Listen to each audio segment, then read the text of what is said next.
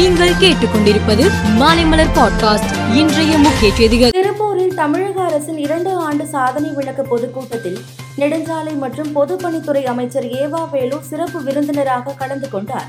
கூட்டத்தில் பேசிய அவர் தமிழகத்தில் நூறு ஆண்டுகளுக்கு முன்பு இருந்த இரட்டை ஆட்சி முறையை கவர்னர் தற்போது கொண்டு வர முயற்சித்து வருகிறார் என்றார். பிளஸ் டூ தேர்வில் மாநில அளவில் அதிக மதிப்பெண் பெற்ற மாணவ மாணவிகளுடன் கவர்னர் ஆர் என் ரவி கலந்துரையாடினார். அப்போது பிளஸ் டூ தேர்வில் வெற்றி பெற்றவர்கள் இன்னும் பெரும் பயணம் செல்ல வேண்டி இருக்கிறது என்றும் மருத்துவம் படிக்க ஆசை இருப்பவர்கள் நீட் தேர்வுக்கு தயாராக வேண்டும் என்றும் அறிவுறுத்தினார். கர்நாடக மாநிலத்தில் இன்று சட்டசபை தேர்தல் அமைதியாக நடந்து முடிந்தது. மொத்தம் உள்ள இருநூற்று இருபத்தி நான்கு தொகுதிகளில் இரண்டாயிரத்து அறுநூற்று பதினைந்து வேட்பாளர்கள் போட்டியிடுகின்றனர். காலை ஏழு மணிக்கு தொடங்கி மாலை ஆறு மணி வரை வாக்குப்பதிவு நடந்தது.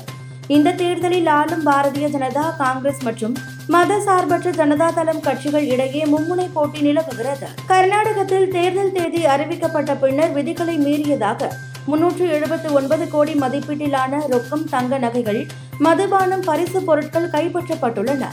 இது கடந்த இரண்டாயிரத்து பதினெட்டாம் ஆண்டு நடைபெற்ற தேர்தலின் போது சிக்கிய பொருட்களை விட நான்கரை மடங்கு அதிகமாகும். பாகிஸ்தான் முன்னாள் பிரதமர் இம்ரான்கான் கைது செய்யப்பட்டதை அடுத்து அவரது கட்சியினர் நாடு முழுவதும் போராட்டத்தில் ஈடுபட்டுள்ளனர்.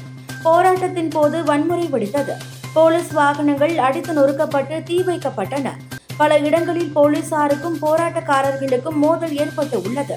குவெட்டா நகரில் நடந்த துப்பாக்கி சூட்டில் ஒருவர் உயிரிழந்ததாக தகவல் வெளியாகி இருக்கிறது ஆஸ்கர் விருது பெற்ற தி எலிபென்ட் விஸ்பரஸ் படத்தை இயக்கிய கார்த்திகி கோன்சாலவஸ் மற்றும் அப்படத்தில் நடித்த பொம்மன் வெள்ளி தம்பதியர் சென்னை சூப்பர் கிங்ஸ் அணியின் கேப்டன் எம் எஸ் டோனியை சந்தித்தனர். அப்போது அவர்களது பெயர் பதித்த சிஎஸ்கே ஜெர்சியை டோனி பரிசளித்தார். இந்த புகைப்படம் சமூக வலைதளங்களில் வைரலாகி வருகிறது. ஆசிய கோப்பை ஐக்கிய அரபு எமிரேட்ஸில் தான் நடைபெறும் என்று பாகிஸ்தான் எதிர்பார்த்தது. ஆனால் இலங்கையில் நடத்த முடிவு செய்துள்ளதாக தெரிகிறது. இதைத் தொடர்ந்து ஆசிய கோப்பையை புறக்கணிக்கப் போவதாக பாகிஸ்தான் கிரிக்கெட் வாரியம் மிரட்டல் விடுத்துள்ளது. ஆசிய கிரிக்கெட் கவுன்சில் நிர்வாகிகளை பாகிஸ்தான் கிரிக்கெட் வாரிய தலைவர் நசீம் சேதி சந்தித்து தங்களது எதிர்ப்பை தெரிவித்தார். மேலும் செய்திகளுக்கு மாலை மலர் பாட்காஸ்டை பாருங்கள்.